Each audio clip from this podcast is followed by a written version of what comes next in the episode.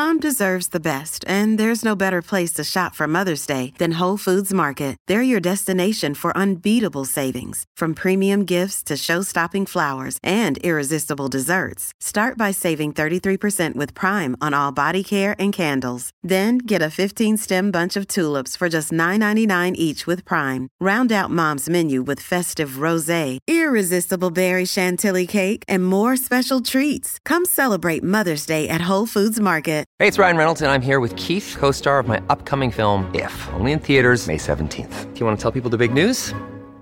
All right, I'll do it. Sign up now and you'll get unlimited for $15 a month and six months of Paramount Plus Essential Plan on us. Mintmobile.com slash switch. Upfront payment of $45 equivalent to $15 per month. Unlimited over 40 gigabytes per month. Face lower speeds. Videos at 480p. Active Mint customers by 531.24 get six months of Paramount Plus Essential Plan. Auto renews after six months. Offer ends May 31st, 2024. Separate Paramount Plus registration required. Terms and conditions apply if rated PG. Another day is here and you're ready for it. What to wear? Check. Breakfast, lunch, and dinner? Check. Planning for what's next and how to save for it? That's where Bank of America can help. For your financial to-dos, Bank of America has experts ready to help get you closer to your goals.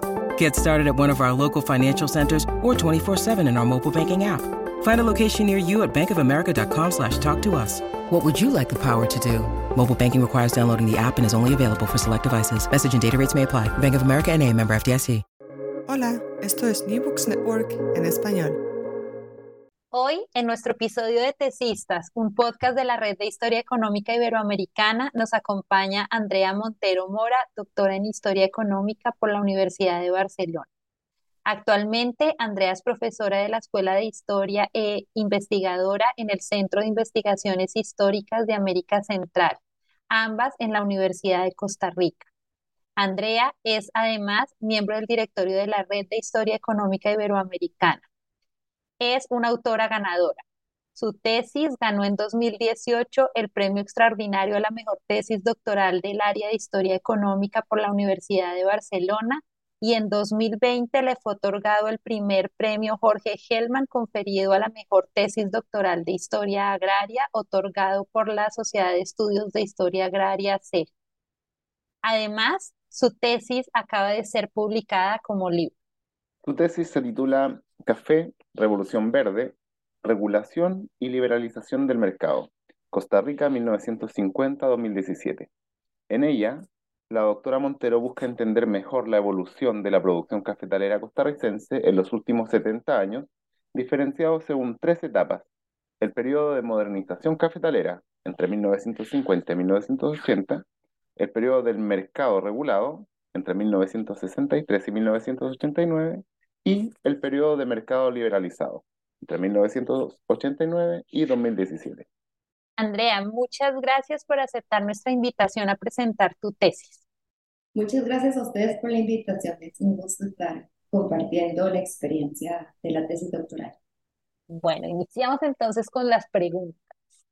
En más de 300 páginas distribuidas en cinco capítulos más conclusiones y apéndices, escribe sobre la historia del café en Costa Rica y de la forma en cómo se gestó su transformación y modernización. ¿Podrías explicarnos cuál fue tu motivación para escribir sobre esta temática y cuál es tu aporte a la literatura? Sí, bueno, les comento un poco la historia de mi tema de tesis doctoral. En 2008 yo fui asistente un proyecto de investigación impulsado por el Instituto del Café de Costa Rica que pretendía estudiar la viabilidad de la implementación de la denominación de origen en dos regiones cafetaleras en el país, la región de Terrazú y la de Orosi. En el marco de este proyecto de investigación, yo tuve que realizar trabajo de campo y también una serie de entrevistas a diferentes actores vinculados a la cadena de producción y comercialización del café. Entiéndase productores de todos los tamaños, beneficiadores, exportadores y comercializadores. Y durante las entrevistas, los pequeños y medianos eh, productores referían constantemente al impacto que había tenido la crisis del 2001 y del 2002, eh, impacto de, que, que, fue realmente difícil para la mayoría y pues muchos no se habían recuperado de sus efectos en 2008. De modo que eh, yo consideré conveniente que eh, para una investigación futura se tenía que construir o más bien reconstruir la historia más reciente del café. Entiéndase por historia más reciente, el periodo 1950, eh, la segunda mitad de 1950 y las eh, primeras dos décadas del siglo XXI.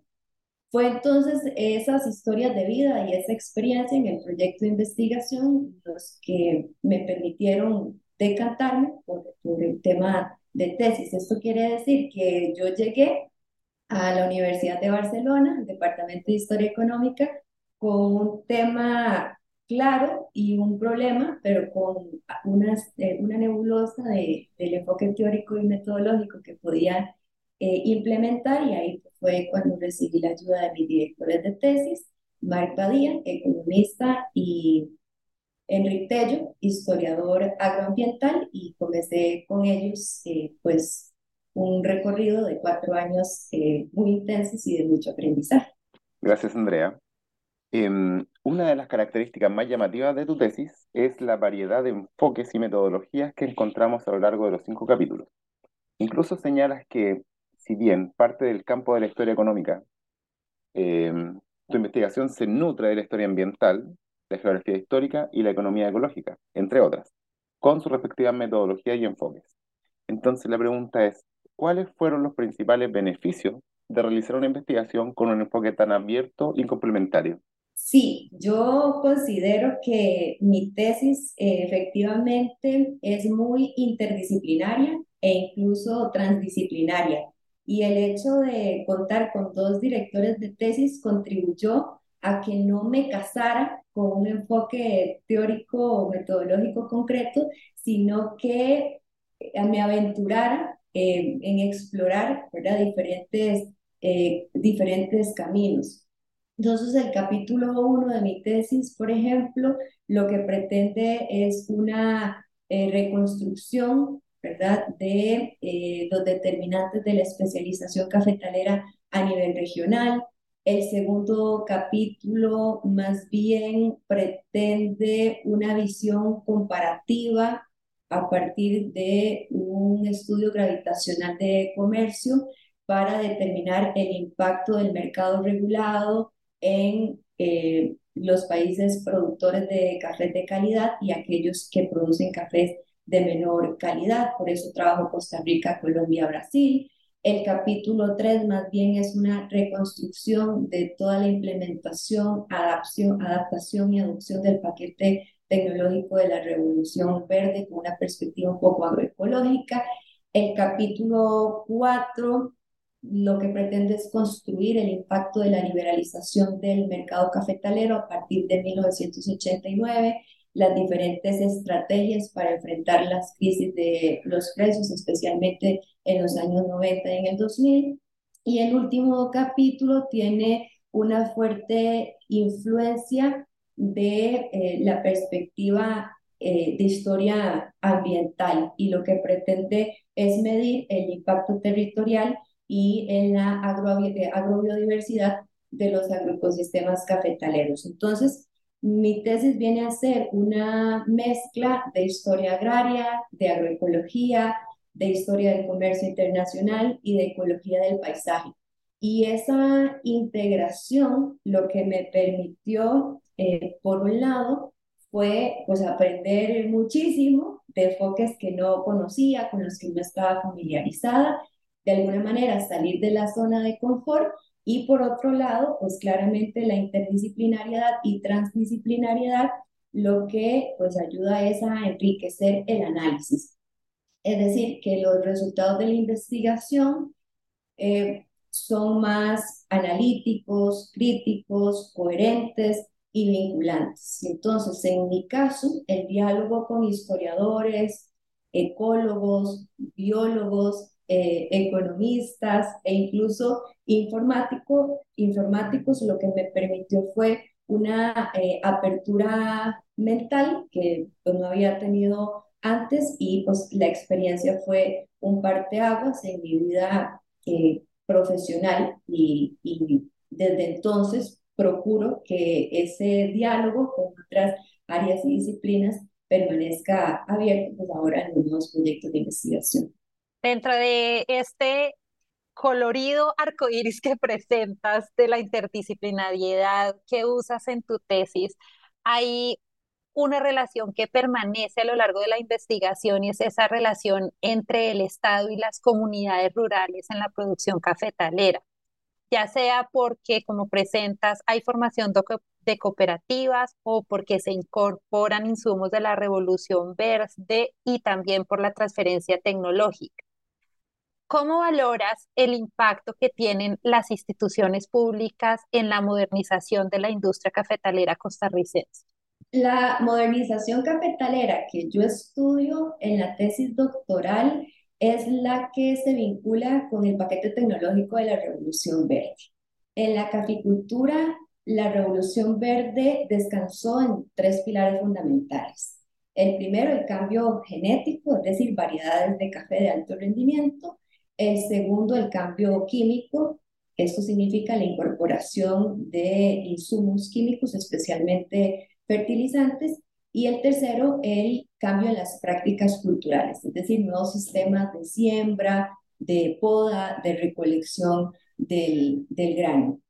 El paquete tecnológico de la Revolución Verde tuvo una eh, fuerte influencia de los Estados Unidos. Se implementó en toda América Latina, primero en cultivos de subsistencia, entiéndase maíz y frijol y arroz, y después en cultivos comerciales entre ellos el café. Y Costa Rica fue uno de los primeros países en América Latina en implementarlo. Para poder lograrlo se requería de una institucionalidad fuerte y esa institucionalidad eh, fue posible en el marco de los estados del estado desarrollista ¿verdad? y de los gobiernos interventores. Entonces, la política cafetalera y la tecnificación del sector fue posible por la unión de diferentes instituciones públicas, pero no solo públicas, sino también privadas, nacionales, pero también transnacionales. Entonces, en Costa Rica, la institucionalidad cafetalera se había forjado desde la década de 1930, que nace el Instituto del Café de Costa Rica, que durante los años 50 y 70 tiene una participación muy activa en el extensionismo agrícola y por supuesto en el lanzamiento del paquete de la revolución, pero también participa el Ministerio de Agricultura y Ganadería y el Sistema Bancario Nacional otorgando eh, créditos en buenas condiciones. El caso de Costa Rica es singular porque también es sede de dos eh, organismos transnacionales, que es el Instituto Interamericano de Cooperación Agrícola y el Centro Agronómico eh, Tropical. Y ellos también sirvieron de punta de lanza para eh, implementar especialmente el cambio genético y aplicar el combo químico. Durante los años 50 y hasta los años 70, el ICAFE y el MAC fueron actores claves en impulsar la modernización, pero también participaron estos, estas otras instituciones eh, transnacionales que fueron las que permitieron que Costa Rica en momentos puntuales de la década de los 70 alcanzara los, los mayores rendimientos de café este, en el mundo, por ejemplo. Y el trabajo fue interinstitucional es decir, a, partir de la firma de convenios, convenio ICAFE-MAC, ICAFE ICA, ICAFE CATI, CATI ICAFE, y eh, pues eh, el entramado institucional fue eh, muchísimo más, muchísimo más complejo. se logró gracias a esa intervención de los gobiernos eh, desarrollistas y cuando estos gobiernos entran en crisis justamente en la década de 1980, lo que vemos es un desmantelamiento de muchas de estas instituciones y de muchos de los programas de ayuda que en su momento se ofrecieron a los caficultores. Genial. Oye, Andrea, em, concluyes, o una de tus conclusiones, mejor dicho, fue que la innovación inducida, que también denominas como intensificación inducida, eh, fue la que a través de la demanda generada por el mercado, estimuló la modernización del sector cafetalero. Sin embargo, también señala que fueron las variaciones de mercado, en particular la caída en los precios del café derivada de la liberalización de la producción, los que modificaron la trayectoria de la misma modernización. Entonces, ¿cómo valoras la influencia del mercado en la trayectoria del sector cafetalero costarricense? Bueno, yo creo que tenemos que partir de un punto relevante y es que el café es un commodity agrícola, uno de los más importantes en América Latina.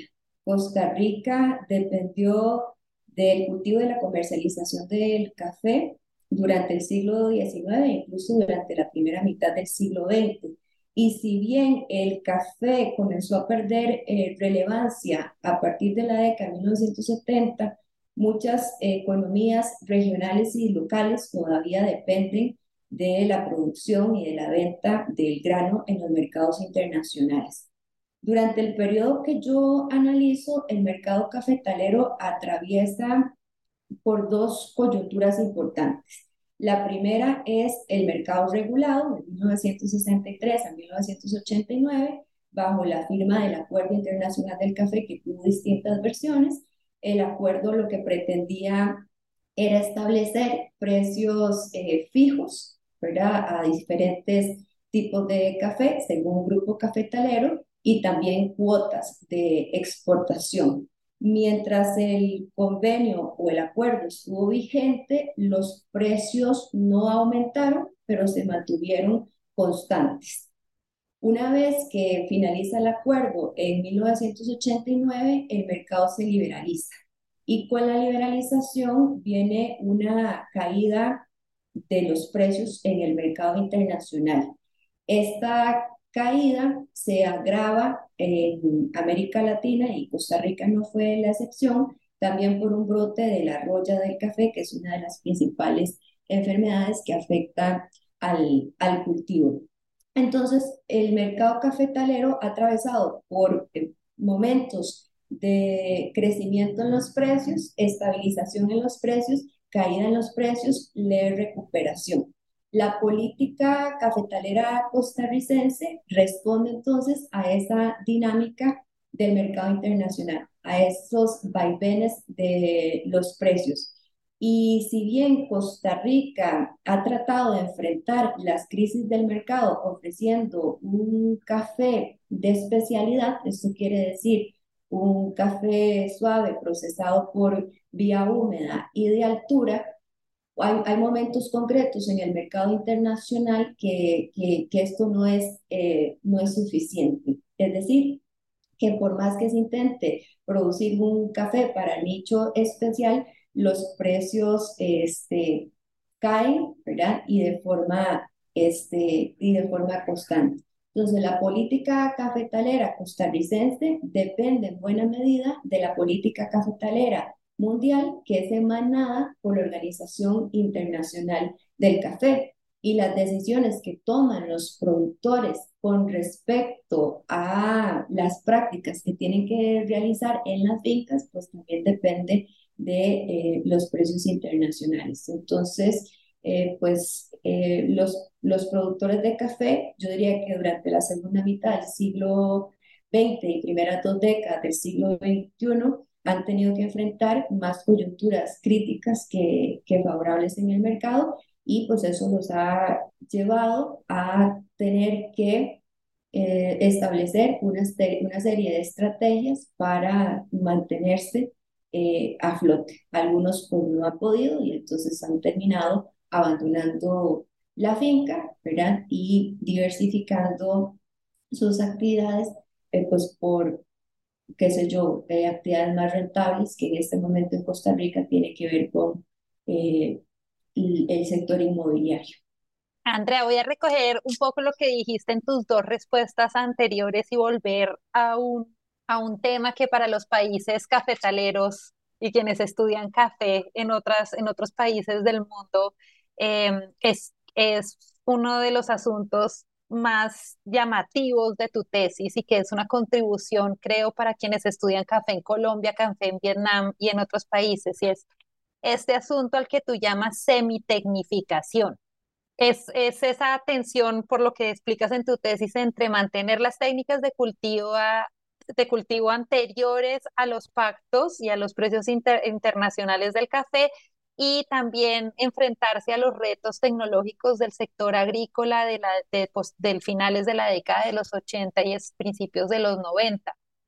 ¿Podrías explicarnos un poco más esta semitecnificación y qué, qué ocurre en Costa Rica para que sea incompleta el, el uso de la tecnología? Sí, la revolución verde lo que pretendía era aumentar los rendimientos y con ello también impulsar lo que se conoce como el monocultivo del café. En Costa Rica y en varios países de América Latina, históricamente el café ha crecido bajo diferentes sistemas, como por ejemplo el sistema policultivista y el sistema de sombra regulada. Gracias a los cambios técnicos de la revolución era posible impulsar el monocultivo. Pero en el caso costarricense, la mayoría de productores medianos y pequeños optaron por el sistema de sombra regulada. ¿Esto qué quiere decir? Bueno, que el café era el cultivo dominante, pero existían otros cultivos que son clave para la economía campesina, para la economía, eh, economía familiar. Entonces, cuando se impulsa la revolución verde, hay productores que adoptan el paquete completamente hay otros que deciden hacerlo más bien gradualmente y hay otros, los pequeños, que eh, realmente no implementan el paquete tecnológico, es decir, se quedan con los sistemas de cultivo tradicional, con esas variedades heredadas del siglo XIX, primeras décadas del siglo XX, con sistemas de siembra, poda y sombra igual eh, de estilo decimonónico. Entonces, empieza a haber un conflicto entre los extensionistas agrícolas, promotores del paquete tecnológico, y los cafetaleros que se consideraban tradicionales, es decir, aquellos que no daban el paso hacia el cambio tecnológico. Entonces, el hecho de, que, de quedarse a medio camino se explica, por un lado, por los vaivenes de los precios en el mercado internacional que estuvimos explicando. Es decir, si los precios caen, los productores reducen los costos y parte de esta reducción eh, pues se refleja en abonar menos, eh, fertilizar eh, menos, cambiar menos las variedades. Pero también parte de esa tecnificación truncada se vincula con una memoria biocultural, es decir, con una tradición heredada de cómo se tiene que sembrar el café, cuáles son las distancias, cuáles son los sistemas, cuáles eh, son las dosis de fertilizantes que se consideran óptimas o la importancia de utilizar fertilizantes orgánicos y no utilizar fertilizantes químicos. Entonces yo considero que esa tecnificación truncada de la revolución verde en Costa Rica se debe a, esas, eh, a esos dos aspectos. Por un lado, precios muy oscilantes en el mercado internacional y por otro lado una memoria biocultural que hizo que muchos productores se decantaran por más bien adaptar y no adoptar el paquete de la revolución verde como lo predicaban los preceptos eh, de los científicos revolucionarios. Qué interesante. Oye, Andrea, em, me gustaría preguntarte por el final de tu tesis. En tus conclusiones tú señalas que tu tesis contribuye a muchas partes de la literatura, em, pero luego señalas que hay un montón de preguntas que todavía quedan por responder con la recolección de, datos que tú hiciste. Entonces quería preguntarte si podías contarnos qué hace falta por estudiar sobre el sector cafetalero y cómo tu investigación puede extenderse al siglo XXI. Yo creo que falta mucho por estudiar en café, porque la historia tiene la ventaja de, de y revisitarse. Entonces está en construcción continua. Yo creo que por eso es fascinante nuestra disciplina. Pero en el caso concreto de, del café, vinculado con la parte más de historia económica, yo creo que es conveniente trabajar las crisis más recientes del mercado. Es decir, yo no he encontrado un trabajo reciente que aborde los efectos de la crisis del 2008 en las economías cafetaleras latinoamericanas. Tampoco hay un trabajo que explique cuál ha sido el impacto de Vietnam como segundo productor de café mundial después de Brasil en las caficulturas eh, centroamericanas, caribeñas, latinoamericanas. Me parece también conveniente y, y es muy pertinente estudiar el impacto de la roya del café, porque la roya del café ha tenido dos eh, episodios, eh, la crisis del 2013, 2014, pero justamente hay un rebrote de la enfermedad entre 2017 y 2018.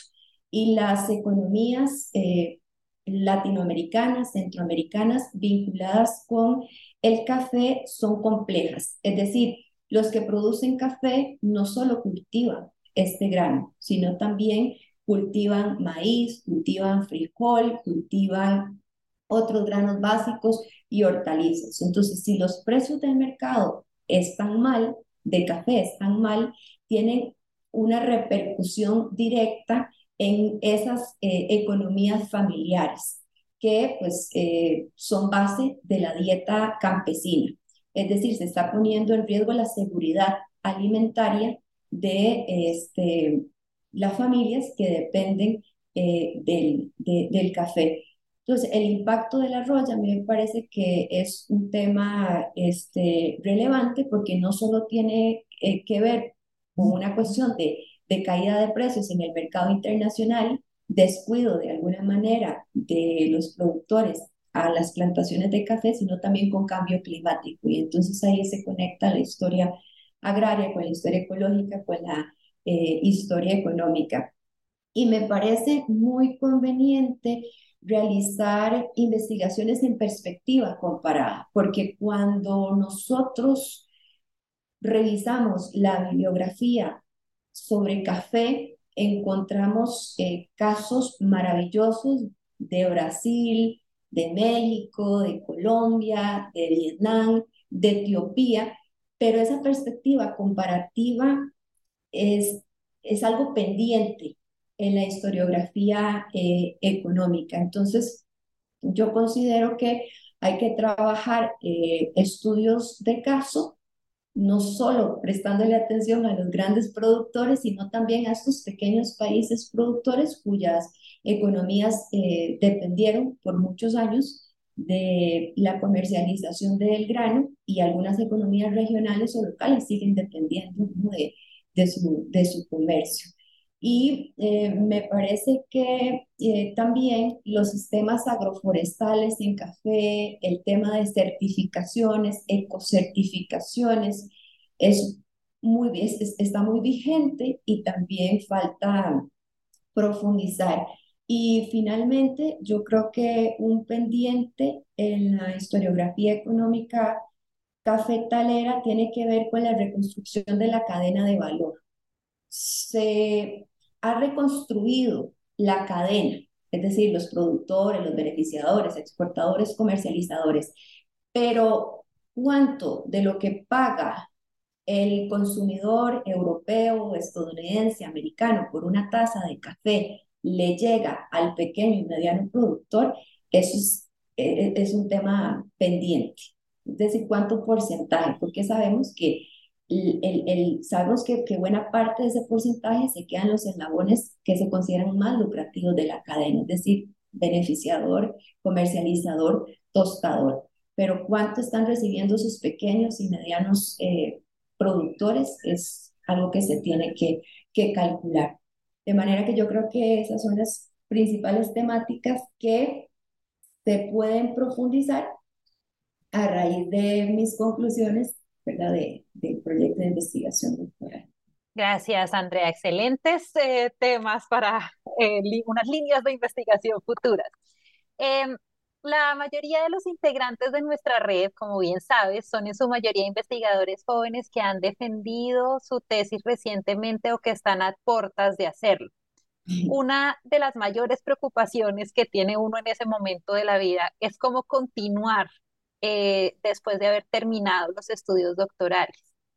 ¿Qué consejo le darías a nuestros integrantes para continuar desarrollando su investigación después de la sustentación? Yo creo que es una etapa difícil, ¿verdad? Porque uno termina la tesis doctoral y después lo que sigue es la publicación de esa tesis doctoral en formato de artículos en revistas o en formato de, libro. Yo pues me decanté por las dos opciones He publicado algunos artículos, ha sido un proceso largo porque yo concluí mi tesis en 2018 y todavía estoy esperando respuesta de algunas revistas para ver si aceptan o rechazan el, el artículo. Entonces, cuando uno termina la tesis, apenas está iniciando un proceso que es el que finalmente le va a permitir a uno consolidarse como profesional en el campo de la historia económica. Yo creo que lo ideal es intentar publicar los eh, capítulos de la tesis en, en, el proceso de elaboración de, de tesis.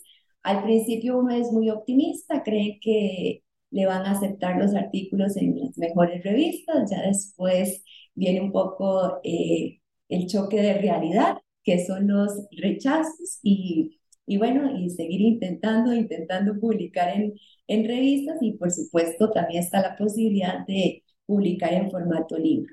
Entonces yo lo que considero es que de, de entrada hay que intentar publicar lo más pronto posible los capítulos que se van acabando durante los cuatro o cinco años de proyecto de investigación de tesis. Si eso no ha sido posible, después de concluir el doctorado, este, seguir intentándolo y eh, pues eh, puede ser en, en, en, distintos formatos. Yo recomiendo pues eh, artículos y también si existe la posibilidad de que una editorial le publique en formato de libro, me parece que este, es muy conveniente. Entonces, lo que les recomiendo es siempre es tener como, como punto de partida que uno hace una investigación para divulgar los resultados de esa investigación y que por supuesto una tesis no se puede quedar en una biblioteca o en una biblioteca virtual, sino que hay que darle difusión científica y divulgación porque no solo se tiene que quedar en un círculo cerrado de investigadores de historia económica, sino también tiene que llegar, en mi caso, a esas comunidades de cafetaleros, de campesinos que fueron los que sufrieron las coyunturas eh, críticas de mercado, los que han implementado las estrategias de producción y de comercialización para hacerle, para hacerle frente. Entonces, por un lado, la difusión científica es muy importante y por otro lado, la divulgación de los resultados a las comunidades. Perfecto, Andrea, muchas gracias. Tomamos nota eh, para poder ir aplicando esas, sugerencias. Y con esta última respuesta cerramos este episodio de Tesistas, que tuvo como protagonista Andrea Montero Mora, doctora en Historia Económica por la Universidad de Barcelona y profesora de la Universidad de Costa Rica. Muchas gracias, Andrea, por aceptar esta invitación y por participar de esta entrevista. Aprovechamos, gracias. Aprovechamos para invitar a nuestra audiencia a leer la tesis de Andrea, a contactarla, hacer sus preguntas y comentar su investigación, y también a leer el libro que, que ya está publicado. Y eso, así que nada, hasta el próximo episodio y nuevamente, Andrea, muchas felicitaciones por el libro. Muchas gracias.